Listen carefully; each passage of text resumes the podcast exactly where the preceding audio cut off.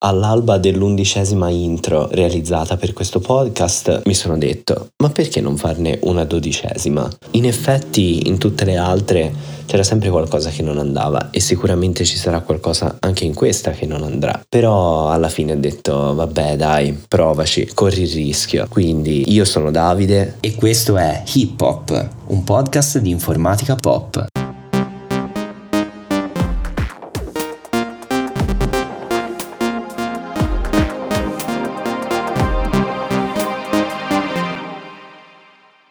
Benvenuti alla prima puntata di Hip Hop. In questo podcast voglio raccontarvi argomenti informatici come se stessi rispondendo a una domanda fatta da un amico. E ho deciso di approfittare di questo momento particolarmente fortunato per i podcast per unire due mie passioni.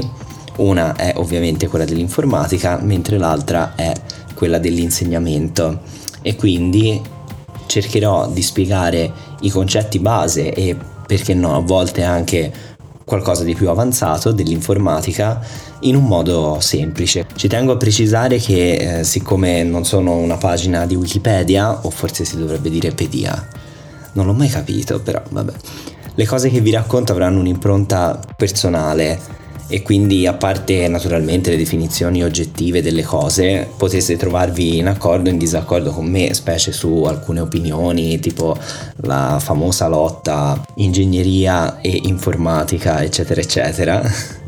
Però specie se su alcuni argomenti avete già delle conoscenze magari potreste eh, non concordare con me o pensare che abbia semplificato troppo. Il mio scopo è quello di dare l'idea delle cose, non tanto i dettagli specifici. Per quelli ne possiamo parlare in privato, naturalmente. Se mi seguirete fino alla fine saprete anche dove contattarmi. Insomma, voglio puntare ad essere, diciamo, un prof più simpatico e comprensibile degli altri prof delle nostre vite, no? Ok, fatte le dovute premesse, direi che possiamo cominciare. Oggi, come puntata zero, voglio fare un piccolo excursus sull'informatica come definizione su cos'è l'informatica. E quindi voglio iniziare rispondendo a due domande. La prima è, ma cos'è l'informatica? Beh, l'informatica è una scienza matematica e quindi potremmo dire esatta, o almeno ci prova. L'informatica come la conosciamo oggi è quella nata per così dire dagli studi di due signori. Uno si chiama John von Neumann e l'altro Alan Turing. E sono anche sicuro che di lui ne avrete sentito parlare almeno una volta, no? Avete presente la macchina Enigma? Ecco.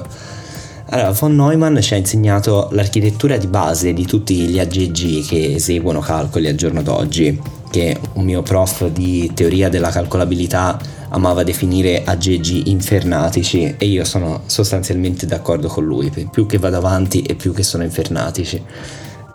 Insomma, questi dispositivi hanno un processore, una memoria e uno o più modi per ricevere dati e sputarli fuori, quello che chiamiamo solitamente input e output.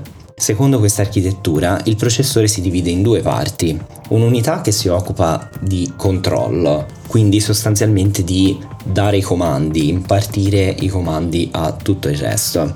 E questa unità si chiama CU, quindi CU. E una unità aritmetica e logica, che fa i conti, insomma. Immaginate questi due pezzi come due quadretti nello spazio che si parlano tra di loro tramite un qualche tipo di freccia. Adesso alla CU e alla ALU attacchiamo un altro quadretto che è la nostra memoria.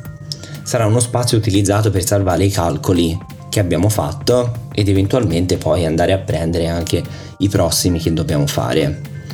Infine attacchiamo alla memoria e alla CU i dispositivi di input e quelli di output e in questo modo abbiamo formato sostanzialmente l'embrione di ogni computer o di qualsiasi dispositivo in grado di calcolare cose per come lo intendiamo oggi.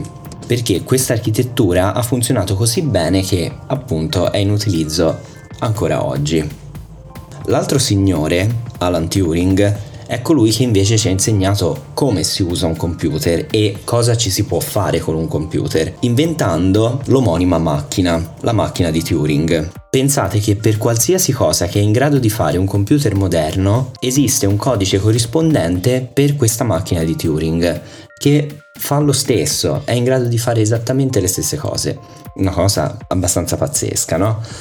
E si tratta praticamente di una macchina con una specie di nastro che può scorrere avanti e indietro su cui c'è una testina che può scrivere o cancellare dal nastro sotto le determinate condizioni che decidiamo noi come programmatori. Ovviamente questo è un concetto abbastanza astratto, però quello, quello che mi interessa è che passi l'idea di come è fatta una macchina di Turing e poi esistono migliaia di varianti, i nastri possono essere più di uno, eccetera, eccetera, ma a noi per adesso non ci interessa.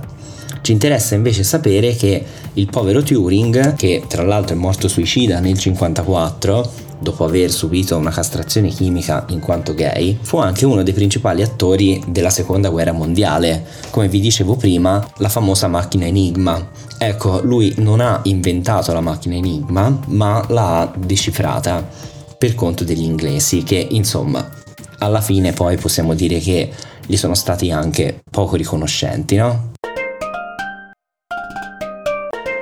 La seconda domanda che voglio affrontare è, ma l'informatica significa saper programmare? La programmazione è informatica? La risposta secondo me è no, o meglio, la programmazione fa parte dell'informatica, ma l'informatica non è solo programmazione. Infatti essendo una scienza è molto più ampia, ci sono tantissime branche e soprattutto molta più teoria. Come dico sempre, la programmazione si può imparare anche da soli, leggendosi un libro o dei buoni tutorial online, che ce ne sono migliaia. Ma cosa programmiamo?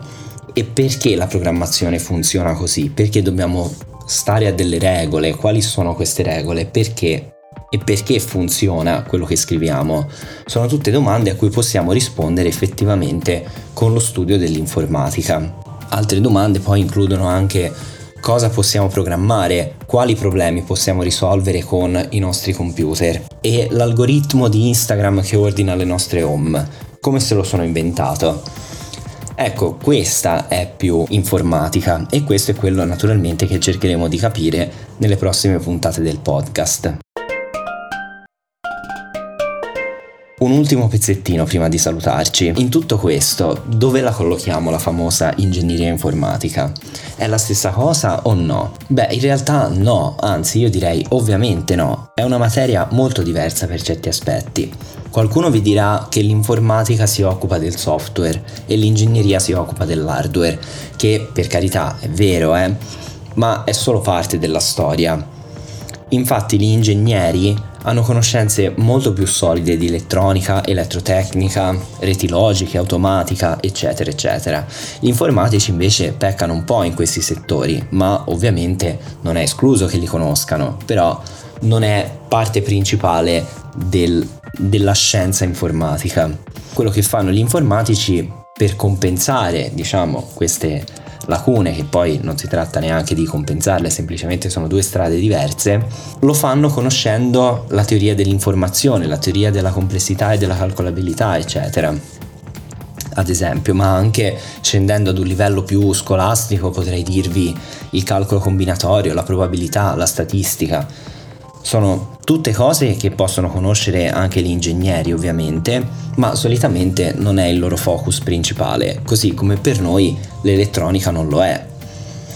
Quindi io voglio lanciare un messaggio di pace, fermiamo questa faida tra ingegneri e non. Il mondo ha bisogno di entrambi e anzi dalla loro collaborazione nascono cose perfettamente sinergiche e ottimizzate, quindi insomma eh, diciamo stop ingegneri shaming, capito? Io sono assolutamente per la pace.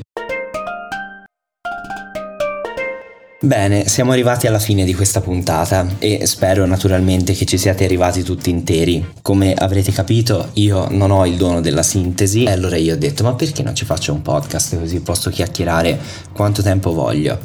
Abbiamo fatto un po' di discorsi generali insomma su cos'è l'informatica e spero di avervi detto cose abbastanza interessanti da meritarsi questi 10 12 minuti del vostro tempo. Al momento non ho ancora account social o mail o altre cose per questo podcast, quindi ne approfitterò per fare un po' di pubblicità gratuita al mio profilo Instagram che è drdav underscore, ovvero drdav underscore e potete contattarmi lì se avete dei dubbi, curiosità o suggerimenti per le prossime puntate. Infine vi consiglio ovviamente di iscrivervi al podcast ovunque lo stiate ascoltando su Apple Podcast, su Spotify o qualunque altra piattaforma in modo poi da ricevere una notifica quando la prossima puntata andrà online. Io vi saluto e vi do appuntamento alla prossima puntata. Ciao!